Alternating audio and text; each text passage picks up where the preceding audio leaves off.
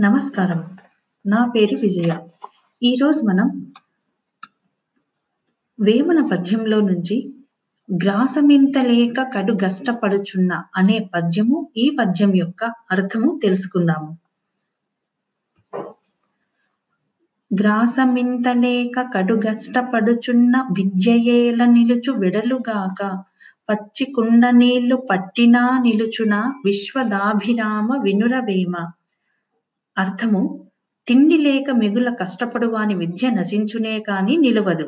ఏటలనగా పచ్చి కుండతో నీళ్ళు తెచ్చినా ఆ కుండ కరిగిపోవును నీరు నిలవదు అని వేమన గారు మనకు ఈ పద్యము ద్వారా చెబుతూ ఉన్నారు.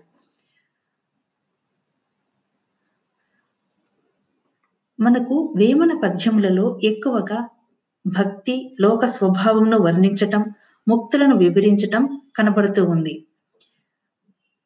ప్రతిరోజు మనం ఒక వేమన పద్యాన్ని పిల్లలకు చెప్పటం వలన వారిలో చాలా మార్పు మనం తీసుకొని రావచ్చు.